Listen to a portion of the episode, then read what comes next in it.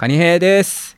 えー、2024年2月8日木曜日、えー、22時15分ですね、夜収録しております。3日前ぐらいは私が住んでる関東だと雪が降ったりして、もう今年2回目ですね。かなり今回は雪が深くで積もりましたけど、まあ、そんな感じでまだまだ寒い中なんですが、実はまあちょっと私事なんですが、先月1月に2人目の子供が生まれまして、えーちょっと今育休中ということで、まあ全然仕事をせず1ヶ月ぐらい、こうちょっと休んでいます。えーただですね、ちょっとまあこんな中でその年始に起きた地震の復興がまだまだというのをニュースでこう見ている中で、石川県のことがまだね、どうなっているのかというのが気になっているので、今回はあのタコさんの代わりにスペシャルゲストに来ていただきました。えー石川県金沢の高級鮮魚店、忠村水産で働く梅本雄一さんです。本日はよろしくお願いいたします。よろしくお願いします。いやー、お願いします。今回ありがとうございます。お願いします。えっと、雄一さんとは X、旧 Twitter で、なんか1、2年ぐらい前から、魚の料理の投稿とかしてた流れで、どっちがフォローを始めたかわからないですけど、つながらせていただいて、で、僕がなんか魚料理の投稿した時に時々アドバイスくれたりしましたよね、ゆういちさん。そうですよね。なんか、そんな、なんかそんな流れで時々ゆういちさんなんか魚料理とか魚関係の人にアドバイスしたりしてますよね。そうですね。なんか、いろんな方からアドバイスいただいたり、アドバイスしたり、ええうん、なんか、だんだん趣味のアカウントだったんですけど、こっちのウェイトの方が強くなってきましたね。でもあのずっと気になっていてその金沢の高級鮮魚店で働かれてるってプロフィールに書いてあって投稿の見てもなんかすごい美味しそうなボラコとかすごく綺麗に剥かれた白エビはいとか。いやめちゃくちゃ丁寧な魚のお仕事されてる方だなっていうのはあのありがとうございます。ええすごいなというのはずっと気になっていてえなんか一回お話をしたかったんですその震災あるなし関わらず。あありがとうございます。ええなのであの今回こういったその震災を機にちょっと石川の話を伺えるっていうか形ですけどすごくあの私ははい嬉しいですね、あのお話ができて。いえいえこ、こちらこそ僕も光栄です。いいであの今ゆいさん働かれてる会社あの鮮魚店は、あの金沢っていうことですけどその、はい。えっとそちらの状況ってその震災があってどうですか？被害とかってありましたか？そうですね、金沢は、えっ、と、1月1日の本震があった日には、震度5あかなりぐらいの。まあ、そうですね、揺れがありまして、まあ、具体的に言うと、うちの会社の被害で言ったら、あの、はい。ガスのグリラー、焼き魚を焼くグリラーが、まあ、落っこちて故障したのと、まあ、えーちょっとところどころ、襖の立て付けが悪くなったぐらいの、まあそれほど大きな被害はなかったっていうのが、まあ、正直なところなんですけども、あーそうなんですね。まあでも、ね。ちょちょっとしたそういう設備は被害があったんそうそうですね、それ、まあ、逆にそれぐらいで済んで幸いだったなっまあ輪島とかに比べればっていうところではそうですね。うん。ですけどね。はい。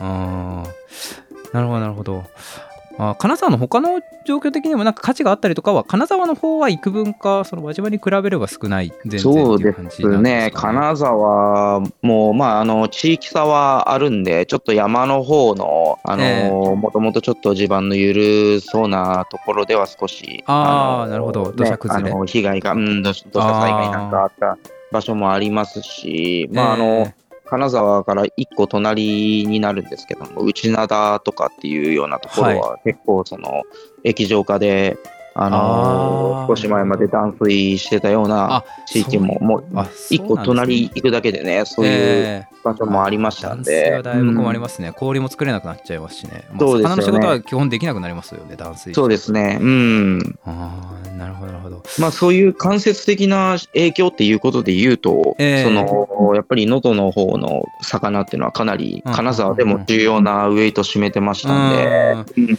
そういう分でも結構、そういう部分るほですね。うん。なるほど、なるほど。じゃあちょっとそのお仕事、今回は、はいまあ、いつもこう、私の魚食系ラジオでやってるコーナーに、まあ、ゆうさんゲストとしてこうやっていただくんですけど、そのタイトルコールちょっとお願いしていただいてもよろしいですか？あ、かしこまりました。魚のお仕事、金沢の高級鮮魚店。ありがとうございます。えっと、このコーナーは魚食の裾野を日々広げてくださっている方にお話を伺うコーナーです、えー今回は石川県金沢の高級鮮魚店忠村水産でのお仕事の話ですね、まあ、高級鮮魚店って結構こうもう関東だとかなり珍しい存在でして、ゆういちさんって具体的にそのどういうお仕事を担当されてるんですか、そうですね。あの、せん扱ってる魚が高級っていうだけの話で、ああそのまあまあまあまあ、あの内容としてはやっぱりその普通の鮮魚店と一緒で、あの仕入れてきて、はい。加工して販売するっていう、あのそれに関しては基本的に大差ないかなという感じなんですけど、えうんうん。ーそのい調べたら忠村水産さんって1924年に創業されてて、今年で100周年なんですね。そうなんです、そうなんです。だいぶ歴史が 長くて今日結構記念的なあの年に。ね。ちょうど取材できてわ本光栄ですね。当に。はいいえいえ、ありがとうございます。歴史が深く小売部と卸部が、あ卸売部か。小売部と卸売部があって、そうですね。うん。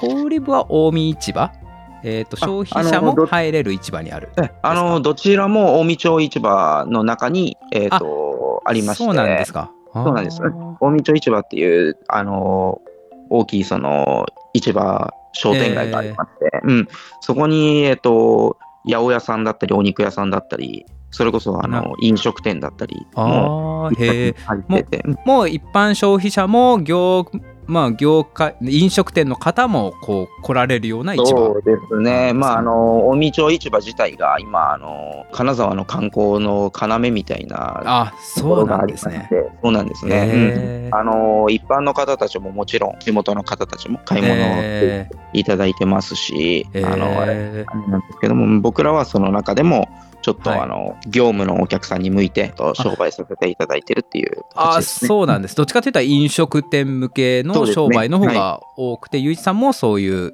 業務用の、うんまあそうです。うんと飲食店向けにこうそうですね。魚を扱ってるっていう。それ,、はい。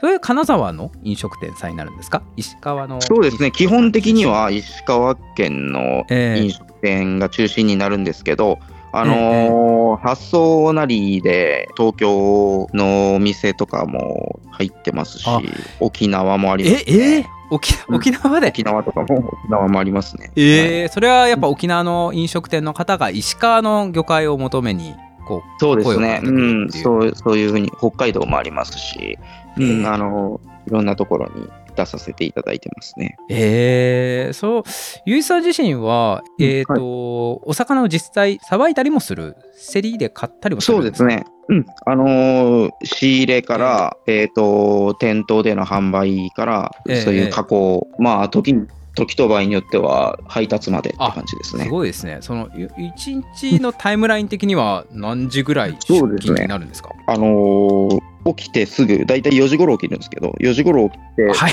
うん。あすいません。か明日は仕事ない。いやいや、全然大丈夫。今23時もともと、もともと起きとるんで大丈夫です、これぐらいの時間。え4時4時起きなのに。あの、あんま すごい寝る寝ないタイプなんです。大丈夫なんです。あそう。4時頃起きて、で、そのあたりからもうすでに電話で仕入れを始めまして、ああなるほど。金沢市場のそうですね、中央市場があるんで、その中央、ええ仕入れ先の中央市場の方に、もう必要な注文を上げてしまいまして、で、そこから、まあ、ええ。えっと、市場に向かって、まあ、着くのが大体5時頃で、ああなるほど。市場に行くで、んです、ね、5時頃最終的に、あの、現地でいろいろえものを見て仕入れして、で、そこから、えええっ、と、近江町市場の方のお店の方に帰りまして、ええ。そこから、えっ、と、お店の方を並べて、ななるほど。金沢とかってはい。こう、夜夜競りもあるって聞いたことあるんですけどあ夜そうですね、よ7時夜半過、ぎ。よ夜競りっていうのが、その、あの、中央市場の朝一に並ぶ品物になってくるんですね。だから中央市場っていうのは大体2時頃から仕事してまして、あなるほど。その夜競りで競り落としたやつそうをですね。こう中央卸売市場に売られてそれをあのゆういちさんが買そうですね。そこからまた細かく言うとそういう中買いがそこからさらに買っていって、なるほど僕たちが買うっていうような形になるんですけど、ああそれで持ち帰ってそれ一部はさばいたりとか下処理そうをして、ですね。んで、お客さんの元に届けるっていうような形になりますね。へえもう扱う魚介としてはもう結構いいろいろもうそうなんですよね。さ魚から、うん。エビとかだもややられてますよもちろんカニももちろんやるはい、でしょうし、うん、あのーなんか特別な、まあもちろんあの珍しい魚種とかもあるんですけど、特別なものっていうのプラス、やっぱり皆さんが買買われるような同じ魚でも、その、ええええ。1ランク、2ランク上のそのグレードのものをうん。やっぱ狙って買ってくるっていうような、そういう部分もやっぱあるんで、うん。ああなるほど。さ魚って高級鮮魚になると本当に高いじゃないでか。ですすよね。でやっぱその、うん。僕も前鮮魚の仕事ちょっと関わったんですけど、こうやっぱこう急にそういう高級鮮魚ってとてもじゃないけど扱えないなっていう感覚があるんですよ。高いものですし、生ものなんで、はこう雄一さんがそういうの扱えるようになったというかもともとこうこの忠村水産が初めてのこう仕事になるんでしたえっ、と、僕自身は、その、ええ。高校卒業後に、あの、ええ。スーパーの鮮魚部の方でちょっと仕事させてもらいまして、これはもう本当、ええ。なんか軽い気持ちで 入ったって言ったら変なんですけど、うん、なんかあの、なんか ね、同じそのスーパーの他の生鮮の仕事って言ったらお肉屋さんとか惣菜とか八百屋さんとか、ええ。なんかあんまピンとこなくて、もう、うん。お肉お肉屋さんとかの人に怒られるかもしれないですけど、なんかいまいちピンとこなくて、なんか魚屋が一まあ番鮮魚の人が手仕事してるイメージはなんとなくありますね。そうなんですよね。まあまあ僕は鮮魚好きなんで、あの、だいぶ好みもよるんですけど。本当にそんな、そんな感じです。そんなか軽い感じで。ええ。で、さ、あの、まあ、もともと釣りとか少しやったことあったぐらいの、本当にそんな軽い気持ちで、で、まあ、なるほど、ちょっと魚が好きっていう感じ、ね。うん。魚マニアとかそういう感じではなくそんなん全然そこまで魚が好きだっていう。ええ。で、まあ、高校卒業後にそのスーパーで、えー、6年かな ?6 年か7年ほど。あ、長いですね、そうですね、うん、しっかり。りスーパーの方であの基礎やらせてもらって、でその間に結構魚の仕事が好きになってまして、へえ。でもうスーパーって、まあ、あの少しずつその上の方に上がっていくと、その店長になったりとかって、ね、なってくると、うん。その鮮魚の現場から離れていっちゃう部分があったりだとか、まあプレイヤーからマネジメントにっていう。んそういうえそういうのがちょっと、あのー僕の中でちょっと引っかかってたのと、あと、まあ、あの、えあー。結婚したのもありまして、この辺りで。あ、うん。あ、そうなんですか？そうなんですよ。ええ。うん、で、まあ、奥さんと職場が一緒だったもんで、ああ、その、えー職場結婚。そうそうですね。いいスーパーでしたね。いいか悪いかは分かんないですけどね。あそうですか。うんあの職場結婚で、ええうんあの同じ職場になってたもんで、その休みとかのね、お休みの取りやすさとかも考えて、ちょっと違う仕事っていうことで考えたんですけど、ああ、なるほど。ええ本当はね、全く全然違う仕事したかったっていうか、ちょっと、あうん、そうなんですか。一回魚をは離れようかなっていう思いも一あ瞬あったんですけど、なんか、ええやっぱりなんか、魚屋かなってなって、で、なんより魚に そうなんですね。特化もした方にうどどうせやるならどどっぷりややれよみたいな感じになああるので、そうそれで高級鮮魚店。まあでもそのやってる仕事はでもすごくこう誇りを持ってやってるような感じもその本当 X からしか 私はわからないですけど仕事がとても綺麗なのでありがとうございます。ええうんそういい職人さんだなと思いながら見てるんですがこうやっぱこうスーパーでまあ基礎を6年も積むはとそういう高級鮮魚店でもわりかし重宝されるもんなんですか？仕事はすごく早い早くなりそうだなと思うんですけどあと衛生管理とかもスーパーの人しっかりしてるイメージありますそうその辺は多少やっぱギャップがあって、ええスーパーの方がそういう衛生管理だったりとかそういうのはかなりやっぱええ。厳しい部分があったんで、そういうのはやっぱ今の現場入ってから少しちょっと中心になってやれてたりとか、ええうんまああの確かにハタッ頼りになるかもしれないですねプがねあのええ去年から施行されてて、確かにもうマストになりましたからすね。ね。うん、そのあたりとかもうん結構、あの、中心に立ってやれたんで、その辺はいいかなっていうのと、うん。もうスーパーの時はでもその白エビを剥いてああいいやうこうに並べたりとか そういうのはやってないですよね。ボラコをまさかうん干して売るいや、やなんらなかてみたいな。ったですね。うん。でも、スーそこら辺はもうい一個ずそつこう先輩方に習いながいやら、この辺もね、全く正直言って誰もやってなかったことなんですよ。あそうなんですか？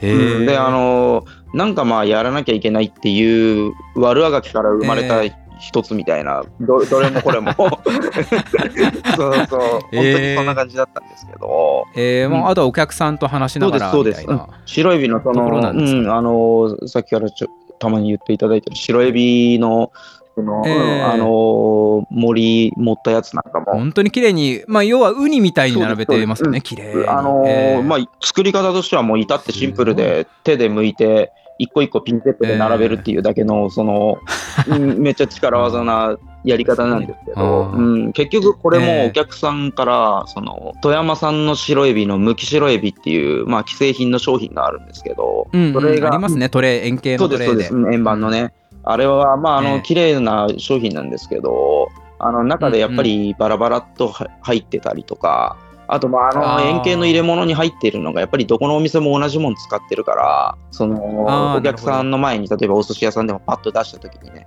あの、あ、うんこれかっていう感じになっちゃうのを、皆さんちょっとやっぱり気にされてる方なんかがいらっしゃって、で、あなるほど。の、一部の本当にその、もともと、その単価の高いお寿司屋さんとかは、やっぱりあの、えー一匹一匹手剥きして、その、うん。あの、自分たちで、そう、うん、あの、うん。先に綺麗に並べた状態で、そのネタケースの中に入れてるようなお店が何軒かあったので、それだったらそれうんこっちで作っちゃえばうん売れるんじゃないいっていうえー思いはあったんですなけど、実行する人はいなかったんですよね、今まで。うんうんうんうんた確かに、まあ、手間ですからね。まあ、そう、うん 勇気ありますね。ね。うん。でも実際やってみると、やっぱお客さんの反応も結構良くて、うーん。なんか確かにこれそのまま運んでくれるならめちゃくちゃ嬉しいところは絶対ありそうですよね。お寿司屋さんも人手足りないんでしょううんでだから。喜んでいただいたお客さんも結構いらっしゃって、えー、なるほど。クエのすき引きとかもめちゃくちゃ綺麗あーありがとうございますですよね。そうですね、すき引きなんすき引きもうを、えー、忠村水産に入ってから学んでったって感じですか、そうですスーパーはすき引きやらないいや、知らなかったですね、正直ね。あ知らなかった。知らなかった。あーもうあのーえーなんなら鱗ついたまま下ろしたりしてましたからね。あーまあスピード重視ですからね。そうですよね。ううんん、そこら辺のやっぱり、あのーあれが違って、チャンネルが違って、同じ魚を下ろすって言っても、えなん。で、すごい両極で面白いなと思いながら、だから、すき引きなんかすごいたくさん教えてもらいながらし、もうね、それこそなんか、捨てるような魚とかから、ー、え。ー、全部、片っ端から全部すき引きして覚えたって感じですね。すごいですね。忠村水産では何年ぐらい働かれてるんですか、田村入ってもう10年ぐらいになるんですかね。?10 年。あ、キ10ャリアもう鮮魚のそうですねさ。ばきをやって16年ですか？かなり長いですね。そうですね。いやーななるほどお。お客さんへの営業とかもやったりするんですか、ゆういちさんが新しいお客新さん規開拓。の営業、新規とかはあまりええ僕らが自分から行くっていうのは今はあまりないんですけど、あ、まあ、だ。もう結構今のお客さんを大事に基本はしていってそうです今のお客さんを今一生懸命あの世話させていただいとるような感じなんですけど、まあその中でお客さんが例えばあのお寿司屋さんだったらお弟子さんが独立された方があの、え同じようにうちで仕入れを起こしてくださったりなとかなるほどなるほど。うそういうふうにしてね、ええお客さんが増えていくっていうのが今、うんうん一番多いケースかなと思いますね。信頼できる人の紹介でっていう感じの広げ方そうですね。そうですね。うん。まあ、そうですね鮮魚の仕事本当時間が一人がやれる時間が限られるからあんまむやみに広げられないですもんそうですうん。ね。で、一回やったサービスをね、その、継続できないっていうのもまた良くないんで、ええうん。質を担保するためにはそういう形で広げないと難しさがありますよね。はい。ななるほど。いやーありがとうございます。もうな何時ぐらいにいつも上がってるんですか？そのご4時5時ぐらいには。そうですね。まあ、ゆ夕方、仕事がなくなってきたら、まあ、上がるかなって感じなんですけど、まあ、まあ、夕方ぐらいですね。うん。なるほど。それで水曜日と日曜日が休みっていう感じ。そうですね、水曜日。まあ、91の日が基本的に休み。ええ市場連動ですね。ねそうですね。うん。いやありがとうございます。じゃあちょっと、うん取り扱ってる魚介類うんその高級鮮魚店っていうことなので、まあうんそれについてももう少しいろいろはい伺いたいんですけれと、はい。まあ、石川はまあ結構四季折々いろんな魚介上がるじゃないですか、まあ、主に仕入れて売っているさ魚介類は石川産のものになるんですかね、えっとですね、これに関しては、ええ。えっと、さっき、あのー言っていただいたんですけど、金沢中央卸売市場っていうのが、夜夜中の2時からまあ仕事をしてまして、かなり早い時間から空いてるんですね。ええ。あのー全国的にも、うん、全国的にも屈指の速さで、あのーうんうんうんなんで全国から1回魚集まってくるんですよ。うんうんうんうん。なんで、あの他の、市場でもあるわけです。そうなんですよね。他の、その、公設市場に比べても品物の集まりが良くて、全国的にやっぱりええその、いい品物が集まってくるんで、僕らはどちらかというと、まあもちろん産地も石川産のものあれば、あの、好んで仕入れるんですけど、ええ。あの、産地というよりかは魚のコンディションだったりとか、なるほどなるほど、うん、質の方をどちらかというと重視して、なるほどメメインが金沢の飲食店になるとそこの飲食店が欲しがる全国のね。いい魚をその市場で仕入れるのがまあうん。大事な主な仕事になってくるそうですね。って。いううん。感じですかね。産地にこだわるというよりかは、やっぱりええ。質にこだわって、その中でうんうんうん。も石川県産が質良かったら一番いいよねっていう、うん。そんなぐらいの感じですね。うんうんうんうん。うん。ななるほど。やっぱスーパーとはうん。違いますよね。なんか当たり前なこと聞きますけどそそうのスーパーとの違いってどういうところに感じます？その例えば、ええまあ、甘エビなんか石川県で結構、ねああ、うんそう。漁獲があって、えーこっちにも今日来てるって角上魚類が仕入れて今日あ販売してたってはい、えーチラシがありました、うん。えー。あの甘エビなんかもたくさん取れて、あのええ。美味しいんですけど、だ例えばスーパーだったら、えそれこそ1パックで398円で売れる値段ぐらいのものを一生懸命狙って仕入れますよね。ーうんうんうん確だかからに僕ら、あのそこからじゃあ、そんなに大きさ変わるかって言われたら、そこまで変わらなかったとしても、えーやっぱりその日入ってくる一番でかいサイズのものをな仕入れてくるんで、1匹で120、30円、150円とかってついても、えうん、やっぱりそっちの方を優先して買ってくるっていう、ーなるほど、うん、そのさ同じ魚種でもサイズ感だったりとか、コンディションだったりとかで、うん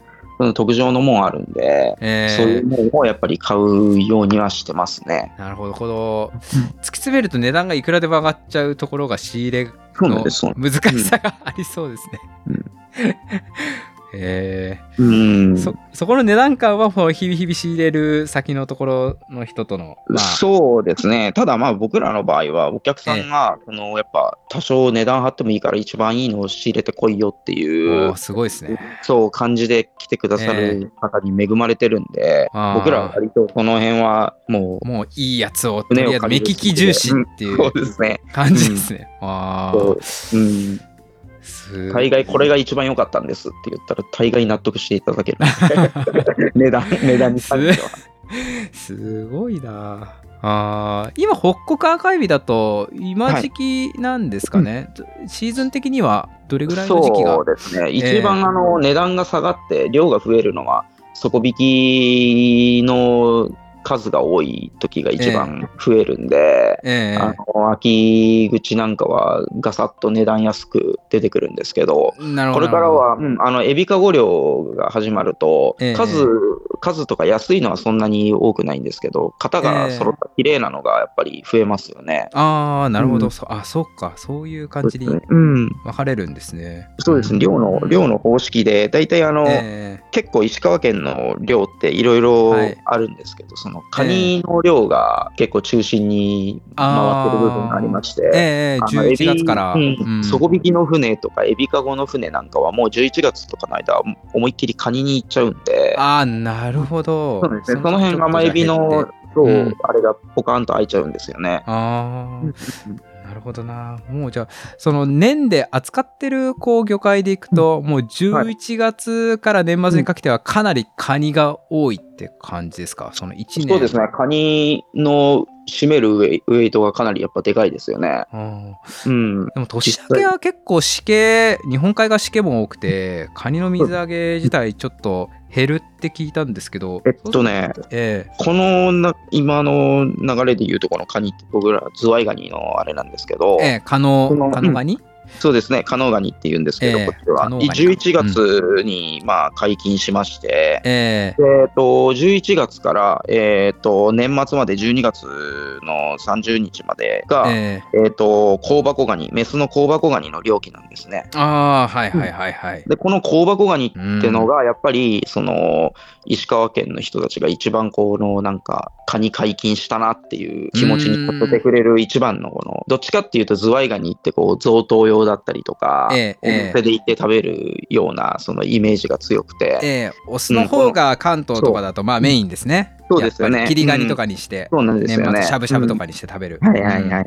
うん。どっちかっていうと、石川県、地元の人は、その、香箱ガニの方が、こう、親しみがあって、ああ、うんなるほど。これのやっぱ売り上げが大きいんですよね。うん、なんで、うん、メインシーズンっていうのは僕らとしてはこの11月から年内いっぱい、ええここがやっぱりカニの、香箱ガニも含めたカニの売り上げっていうのがドーンとでかい、うんシーズン。でして。カニ麺でしたっけ？カニ麺カニ面、うんはい、カニ麺ですね。あの、うんあれか、おでん種としても使う。そうなんです。うんおでん種としてカニ麺っていうふうによ呼ばれてたみたいですね。僕らもちょっとあんま、その辺、ええうん、こうコーラ盛りしてみたいなそうですね。うん。でもお客さんではおでん種として使うお客さんもいらっしゃるんですか？そうですね、うちのお客さんの中に、その、ええ。カニ麺発祥のおでん屋さんがえ？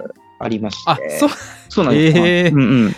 えーそうなんですね、はい。えーで、あの、そこの方じゃあのうちで。ゆ、ゆういちさんが、うん。ゆういちさんってあの、うん。あれですね香箱ガニを仕入れてゆゆでてこう甲羅盛りをしたりもこうそうです X ね見てるとめちゃくちゃ綺麗にしてて、うん。あの、カニ麺に関しては、僕は、あの、カニは仕入れしてないんですけど、まあ、作業としては僕、カニ麺すること多くて、えー。でまあめちゃくちゃ綺麗ですよこれも。あの、写真に載ってるやつに関しては、ホテルとかに納品させてもらってて、これはそのまま食べる用ですね。もう、あー。あう分かれるんですか？そのそあのなんかおでん用とのカニ麺っていうのは、ええ。なんかまたもうちょっと違う作り方らしいんですけど、僕らおでん用の方は正直作ったことなくてあ、おでん屋さそうなんですか。と皆さん、あのへ、ご自分のところでカニ茹でて、あのあやられる方が多いんで、うん。僕らそれはどっちかっていうと、その、えええホテルとかがそのまま使えるようなえなるほどなるほど、のえ。ーじゃあそのカニ麺発祥のお店さんには、うん。まああのセコガニ、まあ、いわゆる香箱ガニをそのままそうです。手当うんてしてあげるっていう。感じなんですかね。そうですね。納品させてもらってますね。うん。ななるほど。うんもう昔カニとかって、はいそのゆういちさんがこう田村水産に入られた10年前と今とでうん結構変わったりしてます、なんかはい一昨年ぐらいはすごい高くて去年はちょっと相場下がってとかなんか変動が。めちゃくちゃ激しいイメージが。特にこの香箱っていうのは、ズワイガニっていうのはもともとやっぱどうしても高かったもんなんで、うん。ズワイガニに関してはそこまで思わなかったですけど、え香箱ガニに関してはやっぱりどんどん値段も上がってきましたし、そんでまあ、あの、なん。吉原市ですけど、北陸新幹線の開業とともに、はい。ちょっとやっぱ一時期こう北陸ブームじゃないですけど、うんそのうんうんうん。うん金沢もたくさんなんかテレビの取材とか毎日近江町に何かしらのテレビクルー来てるみたいな状態の時がまあ北陸新幹線開業前後でありまして、うん。その時あたりなんかを境にやっぱり北陸を代表するような魚が全体的にやっぱり値段がちょっとなるほど。1段階2段階上がったかなってそこでまあまず大きいっすね。うん。そうですね、うん。そこでまずカニは1段階バンと上がりましたよね。なあ、うん。なるほど。じゃあまた新幹線が、えっと、完全に開通していくそとうですね。またまた需要が、うん。まあ、またそれでテレビとかがもしまたね、なんかこう、ええ。特集とか組まれるようなことがあれば、また上がるかもしれないですし。うんうんうんう、で、まあ、えっと、一昨年だったかな、あの、うんこう、うん加納ガニの中にも、その、え輝きっていう新しいそのブランドが、そう、はいはいはい、カニワングランプリでしたっけ？そうですね、そうですね。うん。ええうん。一番最高級の加納紙のブランド？ブランド名、うんブランブランドですね、ええ。一はね、うん。その、そんなんもできちゃって、それでまたえ値段が釣り上がった部分もあったりなんでああ、うん、どっちかっていうと、その香箱ガニの出世の方が早いような気がしますね。ああ、うん。そっちの方がもともとが結構お値頃だったそうそうなんです、そう分なんですよ。みんな、それをそれこそ僕が子供の時とかなんかは、なんかおやつ感覚で食べるぐらいの、うん、なんかこう、知り合いに漁師がいるような家の友達の家遊びに行くと、なんか、えポンとおやつの代わりに茹でた香箱が煮出されるみたいな。すごいな。でもでもまあ聞きまよく聞きますねそれ。なんか。食べづらいとあんまり嬉しくないんですけど。贅沢です。チョコレートかなんかくれた方がいいんだけど。すごいな。そこでまあ確かに魚介類出すのもシュールですね。おやつとして。甘いものとかスナックじゃなくて。ガジガジガジガジかじりながらゲームボーイするんですよね。あー今となって大人になるとやっぱその贅沢味が分かりますけどね。うん。で、だからそこから見てるから、だからスーパーのの時なんかはね、解禁したら、解禁日にだいたい香箱ガニ3杯で1000円みたいな、その値段で売れるのが、売れるカニがあったんですよね、昔は。僕、本当にだから僕が入社したからまた 20, 20年も経たないぐらいの前には、すそんなような値段だったんですけあど、そこからもうあれよあれよと、それができなくなってきて、3杯で1000円で仕入れたいっていう感じですかね、今だとね。うん、3杯で1000円で仕入れれればいいんじゃないぐらいの。本当にそれぐらいの感じになってきて、うん、まあこれからもっともっと多分上がっていくんでしょうね。あうん。あ、なるほどな。ゆういちさんがその特にはい得意とする魚介類でいくと、まあうん年末はカニで、で、さっきのその白エビはこれから4月ぐらいからになるんですかね。一応僕なると思いますけどが仕入れの担当しさせてもらってるカテゴリーがええ。特殊ものって言って、おお、うんいいっすね。寿司屋が使うそうですやつですね。ね。寿司だね。うん、貝やったりとか、ええそういう、まあ、パックものだったりとか、そういうものあたりを僕自身は仕入れさせてもらってなるほど。牡蠣とかもじゃあ担当なんです。そうです牡蠣もそうですね。あーうんなんで、まあ、このあたりを特に、まあ、得意、得意っていうか、まあ、一応僕がええ専門に扱ってるんで、担そうですねうん。えー、ナマコとかもやったりするんですかね。生子も僕ですね。うん。あー生子そうですね。えー、ナマコはやっぱり能登産のものをそうです。中心に。うんあの、生子は、あの、扱うんですか？能登で一番取り扱い量多い会社に、もう、あの、ええ担当の人がいるんで、その人に直接連絡して、その、えーもうあのパッケージング入れる量とかそういうのも全部ええ指定させてもらって、それでもうあの作ってきてもらうっていうような感じでやらせてもらって、えーうん。そのナマコの仕事って、あの手仕事、なんか追加の仕事とかってなんかあるんですか、い。や生子に関しては、ええ。あのーほとんど皆さん自分のところでややりたがります、ね。ああやっぱやるんですね、まあやっぱあの確かにナマコって慣れちゃえば割とすぐ処理できちゃう。そうなんですよ。で、あの、触ってからはもう溶けるの早いんで、うんだからええ皆さんどっちかっていうそと、そう、だから僕はどっちかというと、生子に関しては生きててうんうん綺麗なものを、溶けの少ないものを、そのなるほどなるほど、うん、お客さんにこう的確に出せる。大体1キロ袋が多いんで、その流通してるのが。それをできる、で僕はあの500グラムで作ってもらって、ちょっとちっちゃめにして、よりこうお客さんにこう細かく鮮度いいものを仕入れてもらうように、うんなるほど、うん、ややらせてもらってますね。か。あー。ちょっと話戻ると牡はい。蠣ですと主に扱ってるのは、うん。えーっとそれも能登の内裏の方の牡蠣になるんですかね。今年でもあのやっぱり地震の影響で牡蠣の出荷がだいぶ、ああれでして、でもそうなんですね。今いろんなええやっぱ、ほとんどのメーカーさん復活してきたんじゃないかな。大え体もう？そうです。あー大体あのいやあ早の出荷量に関してはまだ、ええあの足りない部分はあるとは思うんですけど、ただ皆さんやっぱ一生懸命頑張られていて、うんたくさんいい牡蠣出てきてますね。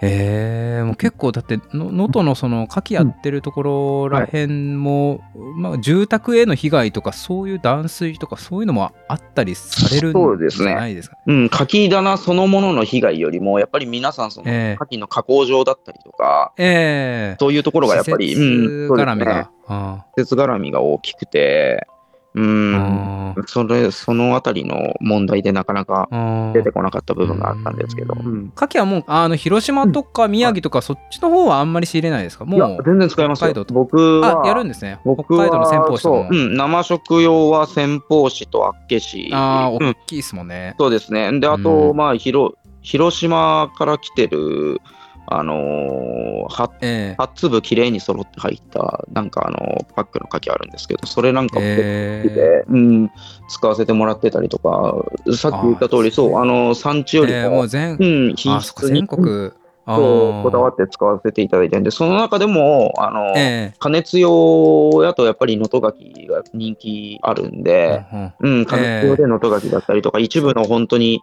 生食で値段問わずっていう方には、ちょっと生食用のえ能登牡あ、蠣が、うん。見ましたよ。その X に投稿されてる、あーなんかあの袋に包まれためちゃくちゃ美味しそうなやつ見見そうまし、た。あれも、あこもすごええ。く少なくて、値段もやっぱ値段張るんですけど、、それでもやっぱり皆さん、あれが欲しいっていう方がいえらって、うん。なんとか頑張って仕入れてますね。えー、ないいですね。今、一番牡蠣美味しい時期ですもんね。そうですね、冬の、ううんん、間垣は本当今、今、一番美味しくなってましたね。えまあ、また夏ー、になったら、まあちょっと、ええ。あの、岩牡蠣も出てきて、あ、うん。そっか、岩牡蠣もそっちだと日本海で取れそうなんですよ。うんうん。あー。え、それ岩牡蠣も能登の方なんですか？外岩牡蠣、うん、もう、あの、外浦の方もありますし、あの、え。結構、能登牡蠣に関しては、いろんな産地、石川ー、えそれこそもっと加賀の方とか行っても一応岩ー、がえー、取れますし、えー、その年で結構当たりとしてえ。違ったりする、当たりの場所が違ったりするんで、えー、うん。年々によってじゃあいろいろ岩牡蠣目利きしながら、うん。去年良かったな。時々開けてみ今年ダメだなとか、逆に、今年ここいいじゃんみたいなのがあるんで、あー。うん、天然物ですねそれは。なんか難しみと面白みがありますね,、ですね。えー海藻とかやらないですか？能登ってすごい海藻いろんな海藻取れる。海藻はそうですね、もずですけど。くで今から言うと、ギバーサ、あ。あ全国的に言うとあ赤木ギバサか、うん。ああはいはい。赤木ですね、そうですね、うん。赤木。で、まあ、えっ、と、まあ、もずく、赤木、く黒もずくもそうやし、えー。えーわ春先になると、加賀の方とかでわかめ出てくるのと。へえあうん。そっちもわかめやってるんですね、ももずくはうん。もずくは沖縄のからのもずくをやってるって感じいや、もずくは、あの、能登の方でも、細、うん、細もずくがそこそこ、ああ、細いもずくか。そうですねあー絹もずく。そっかそっか、うん。沖縄太いけど、そうですね、か。沖縄のはちょっと凝ってプルンとこう、ええ。ね、あの、ゼラチン質の感じられる、ええ沖プリプリするやつだけど、美味しいですけど、うん、あの、能登のは能登の方細い本当に細い、絹もずくってやつ。それもありますね。うん。ええああ、そっか。それは夏、夏になっ春か、春ぐらいになそうですね、もうあの新物でぼちぼち出てきてまして、ああ、いいですね。もう海は春ですね。そうですね。うん、実際こう震災の影響はそのお店とか金沢の中央卸市場ってはい割とお、おまあ大きいですね。大きくないわけはないと思うんですけど。まあ、そうですね、そのさっきの牡蠣の話じゃないですけど、能登、ええ。能登の方にその依存してる商品っていうのはやっぱりかなり多いんですよ。あー、うん、そので。ブブリも一時的に止まったんですかね。そうですね、うん、ブリもやっぱり出荷止まりましたし、うん、ただブリに関しては結構早くから、なんか氷見の方におろして、氷見うんからもう、氷見の方のもう買うっていう形で、うんあーなんとか、うん。ななるほど。市場の機能がちょっと麻痺したけど。そうなんですよ。うん、水揚げを変えてこそうですね。うん。一部の漁師さん。が。うん。うん石川のブリが富山経由でみたいな。そうです、そうです。うん。あーブリもめちゃくちゃでかいブリ仕入れてましたよね。19いや、19キロですよね。石川のブリ。あれな1月末ぐらいで。そうですね。あれ最大サイズですか？雄一さん仕入れここてきて、ここしばらく見た中で一番でかかったんですよ。ああすごいうん。すごいな、ああいうのああいうのもすびすき引きしてみたいな感じになるんですか？あれはそのまま丸々一匹お寿司屋さんが持ってかれましたね。え？いや、僕ら、そのうん、そうあすごい。の、引きして出すところもあるし、もちろんあるし、ええ。おろおろして、すき引きして、おろして、真空パックにしてみたいなぐらいまでのことまではやるんですけど、へーうん中にはそうやってもう全然そのままくれっていう方もいらっしゃって、えうんー、本当にすごいな。うんお店によりけりです、そうなんですね、うんすごいお客さん持ってますね。あれそのままお店でやっちゃうんですねじゃあ。そうそうですね、きっと。今時期まあでも日本海結構荒れるから、外裏の水揚げ自体は例年少なかったんですか？うです、そうです。1月に。うん、もともとそんなに魚の量自体はええ多くないんで、うん、まあまあね。他の産地で工夫するそうですよね。で。すかね、そう他の産地のものがたくさん入ってくるっていうその金沢の強みでもあるんで、他のところのもんで揃えてただええ。特殊もんに関してはやっぱりかうん。牡蠣やったりもずくやったりっていうのはやっぱナマコやったりはでかいんで、うん。でかいですね。そう。ちょっとこれは業者さん、あー。なんか炊き出しに行かれるみたいな話も言ってましたもんね。あそうなんです。あのうん。ええ。あのうちの会社の方からその、えうちの会社のその仕入れを起こしていただいている飲食店の方たちが、その、はい。少し、あの、一品二品作ってきていただいて、それを、あの、うん。近江町の中にあるちょっとスーパーの方で、あの、え弁当にしてもらって、それを、ええ。あの、断水している地域の、あの、さっき言ってた内灘っていうちょっと金沢よりちょっとええ。地域があるんですけど、はい。そこまで、あの、届けに行ったりとか、あうん、ー。そういう、うん、うん活動もちょっとあもう届けに行かれ行かれたんですねもう、あの、それはもう断水解消するまでは、あの、ええ。続けてましてここしばらくで、その最後のお家もなんか大丈夫やったみたいなんで、ちょっと終了させてもらってるんですけど、またなんかやれることがあればなと思いながら、ええうん。なあなるほど。そうなんですね、その観光客は減ったりとかって報道で見たりするんですけど、い。や減っその影響とか減ってますね。あり。ます？ものすごくあ減ってます。減ってはいますうん。あそれはやっぱあるんすごですかく減ってるし、これに関してはすごくやっぱ大打撃を受けてますし、ああ、うん。そう金沢としては、うん。なんかこう人に来ていただきたいもちろんもちろん。金沢は、あのさっきも言った通り、これといって大きな被害はなかったんで、全然今となっても問題なくなるほど、動いてるんで。そこが確かにな、僕もなんかいろいろ情報集めてって、やっとなんか分かってくる、まあ報道でもし見て分かったんですけど、最初なんか石川全体に行っちゃいけないんじゃないかなっていううん感じがすごくして実際そうだったタイミングもあると思うんですけどはもう今は金沢本当ウェルカムなんですい。ね。いや、全然もうウェルカムなんですよね。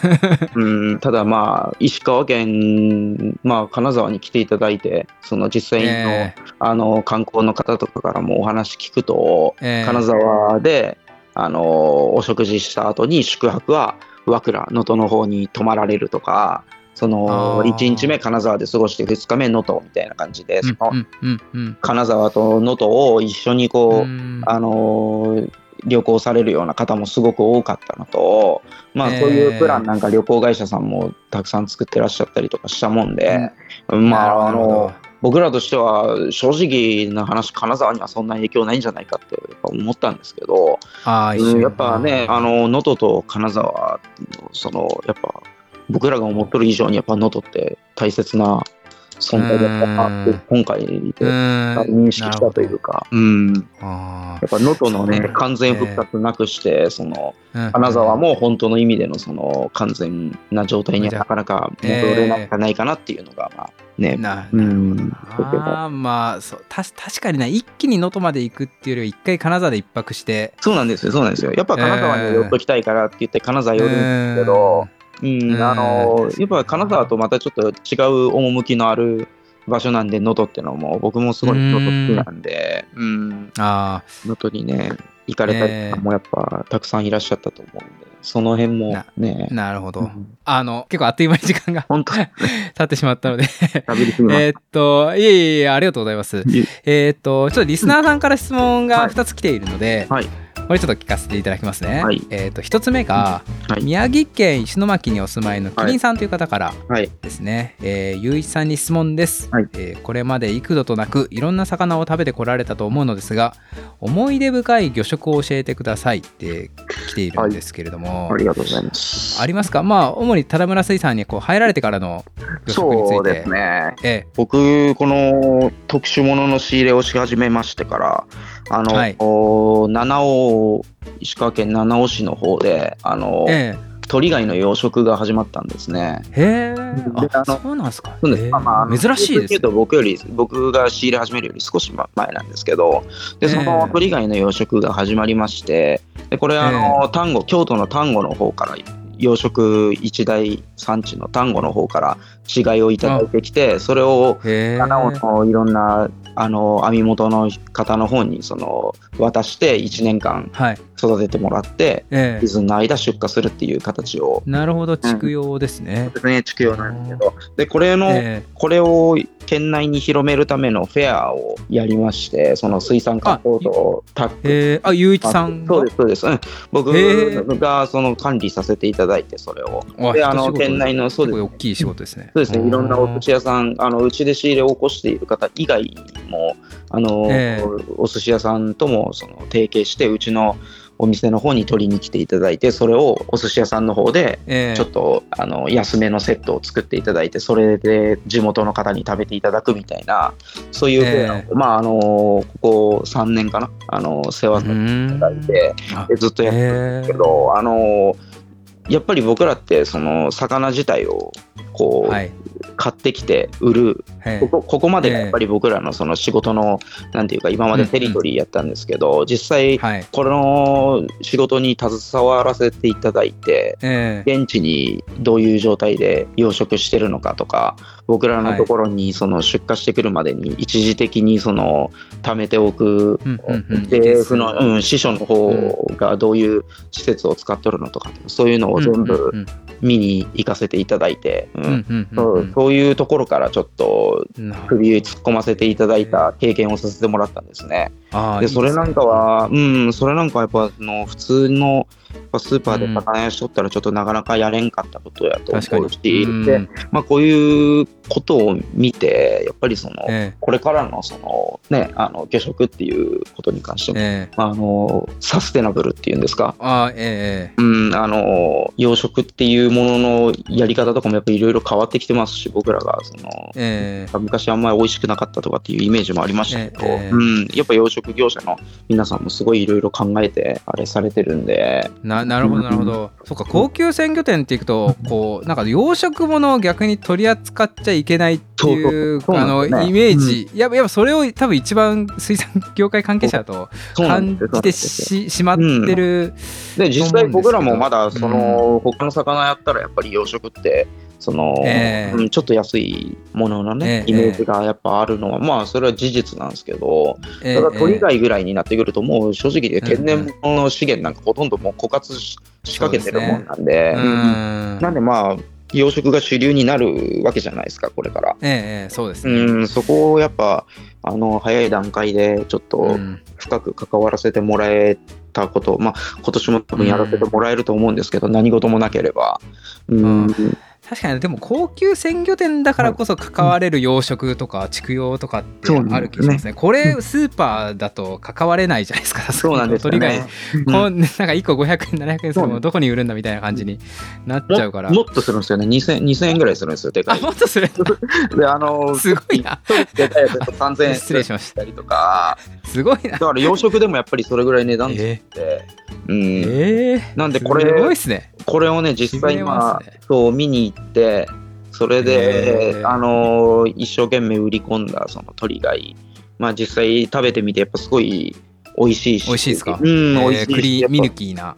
そうですね、あのやっぱそう、シャキシャキ感もしっかりあって、うん、パン粉うん引けを取らんもんになっとるんじゃないかと、まあ、ちょっとここまでいくと、ね、こ僕、だいぶえ身内びいきみたいに、ね、なってくる いやいやまあそれはビーキになりますよ。らね、でも、まあ、そう、単語にえ引けを取らん的になってきとるんじゃないかなと思うんで、うん。え、あのまた地元の方にもぜひ食べてもらいたいし、うーん。七尾の鳥貝。そうなんですよね。うん。ままだ震災の被害はだ大丈夫でした？七尾の方。いあのまだ正直、正直ね、まだ確認できてないんですよ。やそうなんですか。そうなんですよ、そうなんですよ。なんかあのまだ下手したら現地の人たち、ね、断水とかしてて、住むところもあれな状況に、なんか鳥貝大丈夫かって聞くのも。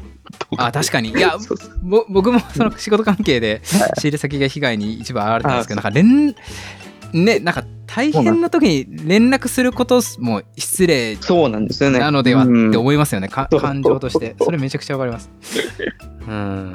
まあ、時期的には鳥貝いいつでしたか春？これも春先そうですね、えっ、4月ぐらいからだからと初夏、ぐらいになりますね。ああ冬。じゃあもうちょっと先にシーズン近づいてからそうですねちょっとどっかで連絡取らなきゃなそうですねな感じですかね。確かにな。難しいな、そこの。もうもしこれ聞いてたら、あの、聞いてるかな？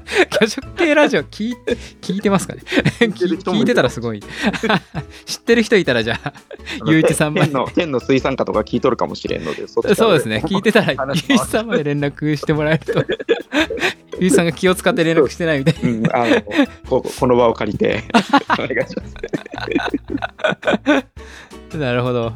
ありがとうございます。じゃあもうもう一つ質問来ているので、はい。すみません、ちょっと時間が伸びてしまって申し訳ないいえいえ、ですが。全然大丈夫です。うん。えっと東京にお住まいのタコさんからですね、はい。これタコさんって一緒にこのポッドキャストをやってるはい。もう一人の、まあ、司会なんですけど、えっと読み上げますね質問を。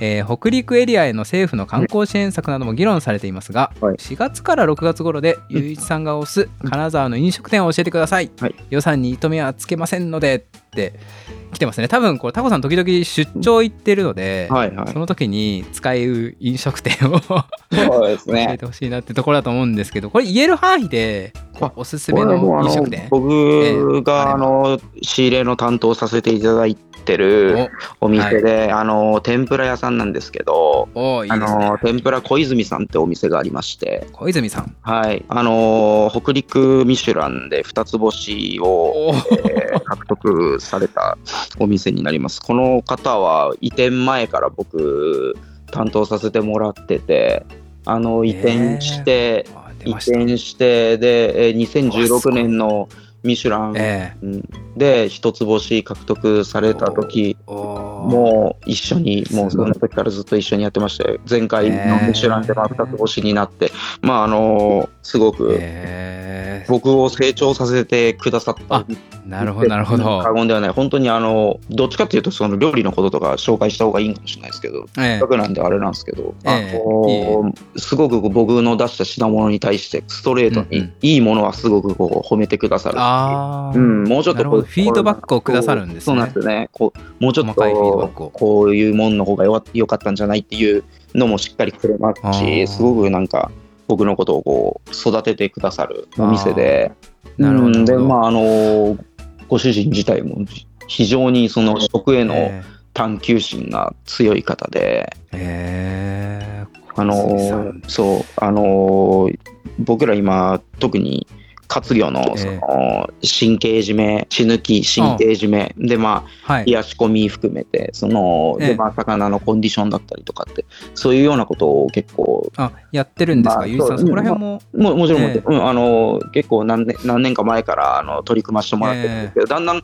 形になってきたなと思うところでやっぱりこういうのってなんか、うーん。そのうまくいかない部分が出てきたりとかなんかそういうのもどっちかっていうともうその納品させてもらってるというよりも持っていって、えその状態見てもらって、その意見いただいとるみたいな 半なるばほど血抜きが甘かったぞとか、そうですね。うん。そういう。逆にこの魚は血抜きない方がいいんじゃないかとか。ああえ、うん。そういうのもあるんですか？ありますあります。うん。ええそうそれはもうあの魚もちろんその使い方によるんですけどね。ああ、うん。まあ、カツオとか血抜きしない方があの血の鮮烈な香りがいいんだみたいな、香りが薄まるって言いますもんね、うん、そうです、そうです、そうです。うん、その手の魚もそうですし、だからそういう考えで言うと、青物なんかもちょっと、ね、ええ。あの、時と場合によっちゃやっぱ血抜きない方が良かったりもすうる。んうん。なるほど。そういうあいいっすね。だからそういうことをもうあそういうとこからしっかりその魚にあ対して向き合ってらっしゃるところなんで、あの、ええ天ぷら屋さんとは思えんぐらいにお作りうん。やったりとかってそういうその手前の天ぷらもちろん天ぷらもめちゃめちゃうまいんですけどええ。以外のそのお作りだったりとかそういうところにもすごくこだわってらっしゃっていいっすね。非常に、うんおすすめ、えおすすめですね、もうもうすでに金沢今がうんええ有名店観光客が少ない今今が狙い目かそうですね、もしれないうん、今、ええ。うんなるほど。天ぷら小泉さん、これ金沢市の池田町ってそうですね。いうところの、池田町。ですね。池田町か、はい池田町。はい。えー。いやーありがとうございます。じゃあちょっとタコさんにはここ、はい。ぜひねぜひ。ちょっと行っていただけたら、まあ、じゃまたあ2万円ぐらいお任せかかりますけど。そうですね。いや、でも2万円でそれ食べれるのは、むしろ安いと思った方がいい。本当に、本当にいいですね。あのー、あの時期によって本当に、あのー、えーちなみに、あの、X に載せてました、あの、ボラコ、カラスミの方も、あの、あはい、すみさんにだいぶ、こう、アドバイスいただいて、あそうなんですね。今まだ干して干してる途中なんで、まだ出来上がらないんですけど、えー、出来上がったらちょっとまた小泉さんにちょっと味見てもらおうかなって思っとる。なるほど。おお、すごいな。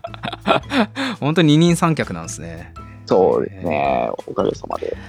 なるほど。いや、ありがとうございます。はい、ちょっとまあ、他にもいろんな飲食店聞きたいところですけど、ちょっと、はい、まあ、お時間お時間なので、はい、今回はまあ、ここまでということで、はい。いや、じゃあ、締めに入りたいと思います。あの、ゆうさん、ありがとうございました。こちらこそ、ありがとうございます。いやゆうさんって今までララジオ的な、こういうのって出たこととか、やったこととかってありました？いや、ないですね。テレビの取材とかはああ、その近江町市場に。そうですね、近江町市場で。来るときに。そうですね。えー、いや、でもなんか、やっぱしゃべりが お上手というか、まあ、仕事熱心にされてるからだと思うんですけど結構聞いたこと全部 すぐ答えていただいて ありがとう。すいませんありがとうございます。なんか結構ちょっとどちらかっちゃった部分あると思うんです。がいやすいません。楽しかったですか？よかったですじゃあ最後に、はい、まあ、会社の宣伝とかあれお願いしますってところなんですけど、はい、ちょっとあのホームページ忠村水産さん、はい、ホームページがあるんですよね。そうですね。でまあいろいろ書いてあるんですけど、うん、ゆういさんのあの、紹介ページあちょっと読んだんですけど、社社長を目指してるって書いてあって。いやそれはそのホームページ作るときに、はい、なんか言われたんですよ。そのなんか。なんかなりたいその会社でないでの目指してるポジションみたいなのがあるかみたいなこと聞かれて、えー、僕もだって正直言って、え。ー、なんかやりたいポジションなんか特にないから今今の今のことやらしといてもらえれば別にいいから、まあ、強いて言えば社長かなと思って。言ったらまさかそれをホ ームページのホームページもなかなか そうですね。丁寧にいろんな方のインタビュー働かれてる他の方もインタビューになってるおも面白いですね。そのその発言のせいで本当になんか俺クーデターを起こしそうな感じにな。他の方からしたら、おお、ななんだ、お前みたいな感じになる。反対反対。えっと、宣伝的にはあれですかね、小売りを近江町市場で。そうですね、近江町市場にいらしていただいた際は、あの、貞村水産の小売部の方で、あの、お気軽に買い物していただけるといいですし、もう少しなんかこう、突っ込んだものとか、えー、マニアックなものとか、ちょっと怖いもの見たさみたいなものがあれば、えー、あの 卸部の方もそこから歩いて、あの、えー、まっすぐ歩いて数百メートルのところにあの卸部ありますんで、あのこちら覗いていただければ、あのもちろん一般の方にもあのお魚販売してますんで、あそうなんですね。はい。うんあの気軽に声かけていただければ僕でもいいし僕じゃない人間でもいいんで誰でも、うん、あのあとネットからでもあの、はい、注文していただいたりとかも、あのそうですね。オンラインショップありますもんね。そうですね、うん、あの全然関係なしに僕のあのツイッターの方から注文していただいたら全然問題ないんで、うん、あのもしそういうあれがありましたら、えー、このかぶら寿司がすごい気になるんですよね。これはお店で作ってるんですか？かぶら寿司はいやえっ、ー、とねかぶら寿司はうちどっか、えーと一番あのあの美味しいなと思って使わせてもらってるメーカーがありましてちょっとかぶああそこのメーカーのものになるわけです、ね、僕僕仕入れじゃないんでちょっと詳しくあれあそうなんです富山県のちょっとなんかあのすごいいいいいメーカーらしくておいおいしいらしくて、えー、うん。あの東京いただいてます、えー、うん。えー、昆布締めは1900円で買え買えますね。そうですね。昆布締めは完全に僕らの方で鮮魚うちで仕入れてきた鮮魚をおろしてあの、えー天然昆布で巻いて作らせてもらってるんで、あの、うん、これは結構、あの、地元では新聞に載ったりするぐらいには、すごくこれ、チルド便で届くんですか？そうですね、基本チルド便ですけど、あの、生、の注文であれば基本的には生で出させていただきますし冷凍のものでもご用意できますしどどちらでも。ああいいですね。これああ昆布締めいいですね。そうですね昆布締めなんか大変お求めやすい。確かに。わかりました。じゃあ、はいぜひこのラジオを聞いて気になった方は、近江町市場に、まあ実際ね、今観光客少ないので、近江町市場に行くのが一番いいと思うんですけれど。はい。えー、あ、そうなんですね。はい、今も。まあ行けない方はちょっとオンラインで頼むのもいいのかなと思いますので、じゃあゆうさんすいませんありがとうございました今回はありがとうございました。急に声かけさせていただいていえいえ、もういろいろといい,、えーいい経験ができました。じゃあまたあの X の方でまたよろしくお願いします、こちらこそ、お願いします。ありがとうございます。はい。ありがとうございました。失礼します。はいはい